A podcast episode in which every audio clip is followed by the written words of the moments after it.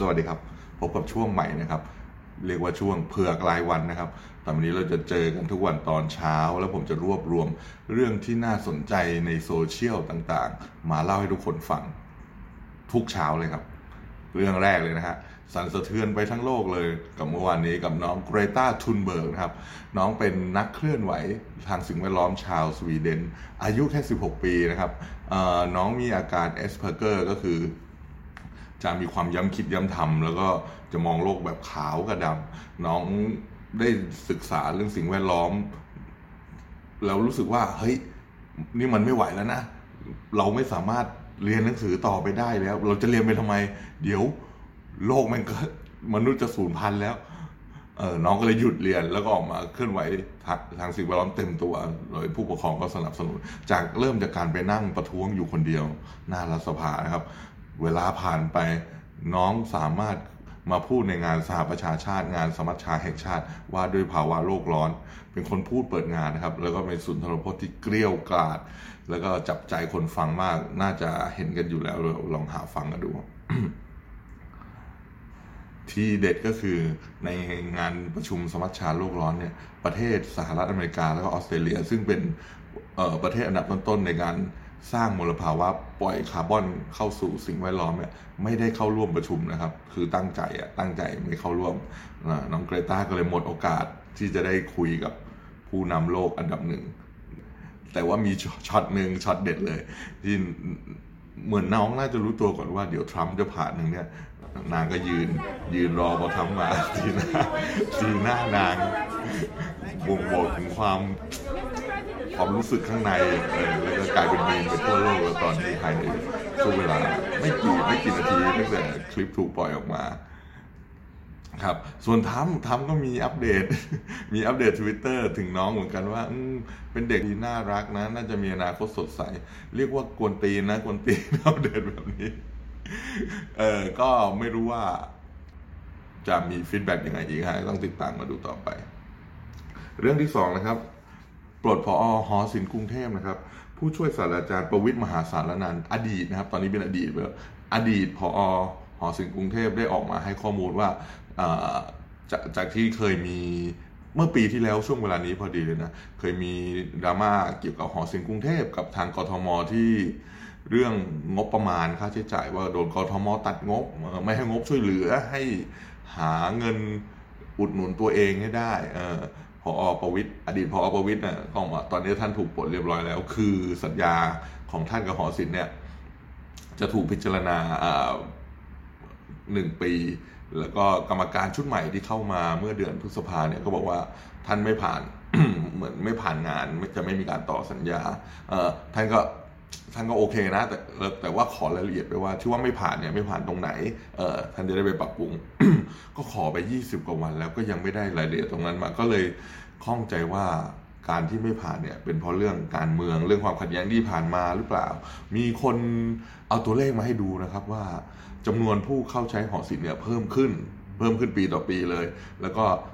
การบริหารงานของพออประวิทย์อดีตพออประวิทย์เนี่ยอยู่ในขั้นโอเคเลย เพราะว่าอยู่ดีๆเลยแหละ เพราะว่า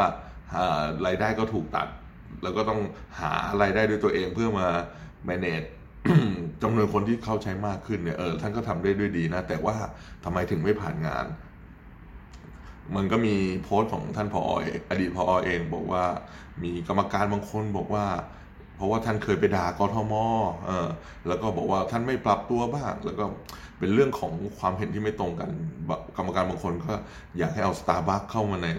หอศิลป์ บางคนบอกอยากให้ติดโฆษณาให้รอบๆเลย ตรงนี้เดี๋ยวต้องตามกันต่อไปครับ คิดว่าแท็กเซฟ BATC ต้องกลับมาแล้วล่ะขนาดนี้แล้วไหนๆมาขนาดนี้ก็ไปการเมืองต่อเลยนะ ลุงตู่ของเราฮะก็ไปในงานสมัชชาของสหประชาชาตินี้ด้วย แล้วก็ขึ้นพูดในเกี่ยวกับเรื่องโครงการสุขภาพถ้วนหน้าว่าประเทศไทยในประสบความสำเร็จมาก ในการนำโครงการนี้มาใช้ แล้วก็เกือบร้อยเปอร์เซ็นสามารถ support ประชาชนได้ คนที่ฟังเรื่องนี้แล้วก็จะแบบมันคือ 30 บาทรักษาทุกโรคไม่ใช่เหรอวะ มันคือเรื่องที่ลุงตู่เคยด่า เคยบอกว่าเงินจะไม่พอแล้วเพราะ30บาทนี้ไม่ใช่เหรอ เออ นะฮะก็บอกนี่มันผลงานทักษิณนนี่ นี่เหมือนลอกกันบ้านไปส่งครู แล้วก็บอกว่าผมทำเองด้วยตัวคนเดียวอะไรอย่างเงี้ยนะฮะ ก็เป็นขี้ปากชาวบ้านต่อไปแหละลุงก็ โนสนโนแคร์ใครจะทำอะไรลุงได้นะฝั่งธนาธรนะครับ มีประเด็นว่ายังไม่ได้โอนหุ้นเข้าบลายทัศถ้าจำได้ช่วงเดือนมีนาคม มันจะมีข่าวว่าคุณธนาธรพรรคอนาคตใหม่เนี่ยโอนทรัพย์สินทั้งหมดเข้าไปในกองทุนบลายทัศก็คือ เป็นกองทุนที่จะไม่เปิดเผยรายละเอียดว่าลงทุนที่ไหนบ้าง อันนี้เพื่อความโปร่งใสอ่าแล้วตอนนั้นก็จะมีอีกขั้วหนึ่งฝั่ง ประชาธิปัตย์คุณกรจติกวานิชออกมาออกมาแย้งเรื่องนี้ว่าควรจะเปิดเผยว่าลงที่ไหนบ้างมันโปร่งใสกว่าที่จะโอนเข้าบายทัศโอ้โหแล้วตอนนั้นคุณกรโดนยับเลย โดนด่าเละเลยนะเออพอตอนนี้กลับเป็นว่าของของธนาธรยังไม่ได้โอนหุ้นเข้าไปในบายทัศเลยอาจารย์ปิยบุตรก็บอกว่า ก็ยังไม่ได้ทำหน้าที่สสก็เลยยังไม่โอน แต่เมื่อ มีนาก็ออกข่าวไปแล้วนะว่าจะโอน แต่ยังไม่โอนเนี่ยเออ ก็ต้องตามมาดูต่อไปนะครับ ฟังท่านผู้ช่วยรัฐมนตรีธรรมนัฐที่เรารักที่ทุกคนรักใคร่นะฮะมันก็โดนจองกระถินอีกแล้ว มีอาจารย์จากต่างประเทศบอกว่า เอ๊ะวิทยานิพนธ์เนี่ยเหมือนของดิฉันหลายจุดเลยนะเอออันนี้อย่าตามใน BBC นะฮะ BBC ก็ตามขยี้แต่ BBC รักอาจารย์ธรรมนัฐมาก ตามขยี้ไม่หยุดเลย คดี คนจองกระถิ่นเยอะนะ เป็นหางว่าวเลยอะนะดูต่อไป ไปเรื่องไอทีมานะครับ เมื่อวานมีการอัปเดต iOS 13 แล้วผู้ใช้โทรศัพท์ iPhone ก็พบปัญหาว่าลายเด้งทั้งวันเลย ไม่สามารถใช้งานได้เลย อันนี้เป็นเรื่องปกตินะสำหรับ iOS นะคือ ไม่ต้องรีบอัพ ไม่ต้องแข่งกันนะเอออัพอัพเร็วไม่ได้ถ้วยนะควรจะให้คนอื่นใช้สักอาทิตย์หนึ่งก็ได้เออแล้วดูว่ามีปัญหาอะไรหรือเปล่า แล้วเราค่อยอัพตามนะครับ แล้วก็ฝั่งของกล้องดิจิตอลบ้างโอ้โห A7S 3มีข่าวมาอีกแล้วเป็นกล้องที่จะออกก็ไม่ออกสักทีนะรอรอยึกยักยึกยักยึกยักข่าวนี้ข่าวนี้รันวงการครับ ใส่เอ่อ 4K 120p แล้วก็ที่สำคัญคือใส่พัดลมมาด้วยนะฮะ แก้ปัญหาความร้อนเดี๋ยวนะแต่มันเป็นกล้องเน้นวิดีโอนี่ว่าแล้ว พัดลมเสียงมันจะดังไหมจะยังไง ไม่มีใครรู้ต้องรอดูฝั่งเซี่ยมี่นะครับ เปิดตัวโทรศัพท์ขอบจอโค้ง โค้งไปให้สุดทาง โค้งไปถึงขอบอย่าดูภาพประกอบแล้วโค้งไปถึงขอบด้านหนึ่ง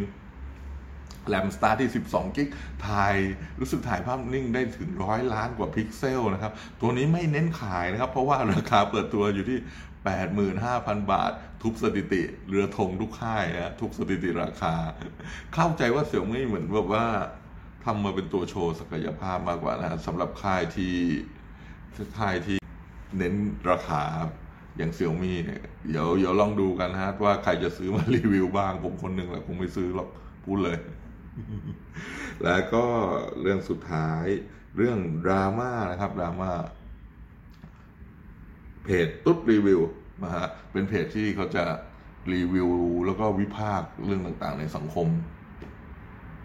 ตัวช่วงหลังๆ รู้สึกเพจจะโดนรีวิวหนักเลย เพราะว่ามันยังมีประเด็นที่เอ๊ะเอ๊ะเอ๊ะพอพูดมาแล้วคนก็เอ๊ะใช่เหรอเงี้ยบ่อยฮะแล้วก็เขารับงานรีวิวฟิตเนส Fitness First ที่สาขาไอคอนสยามเออแล้วก็ Fitness First เพิ่งแชร์มาลงรู้สึกโพสตั้งแต่สิงหานะเพิ่งแชร์มาลงเมื่อวาน แล้วทีนี้โอ้โห ผู้ใช้งานก็เข้าไปจองกระถิ่นกันใหญ่เลย คือมีคอมเมนต์ที่กล่าวหาว่ารีวิวเวอร์ท่านเนี้ย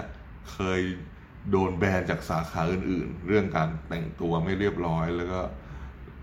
เกี่ยวกับพฤติกรรมในการใช้งานนะฮะ เออโอ้โหคนเข้าไปเม้นกันยาวเหยียดเลย สุดท้ายทาง Fitness First ก็ ลบโพสที่แชร์ไปเดี๋ยวโพสต้นฉบับยังอยู่ อืมก็รอดูว่าทางเพจจะออกมาแถลงการตอบโต้ว่ายังไงนะครับ อืม ประมาณนี้ เดี๋ยวถ้าเป็นไปได้จะอัพทุกวันนะฮะ จะสรุปซัมมารีเรื่องราวของเมื่อวานทุกวันว่ามันมีข่าวอะไรบ้าง เออที่น่าสนใจ แล้วเราก็ไปอ่านไปย่อยแล้วก็มาเล่าให้ฟังกันนะครับ แล้วเดี๋ยวพบกันใหม่พรุ่งนี้ สวัสดีครับ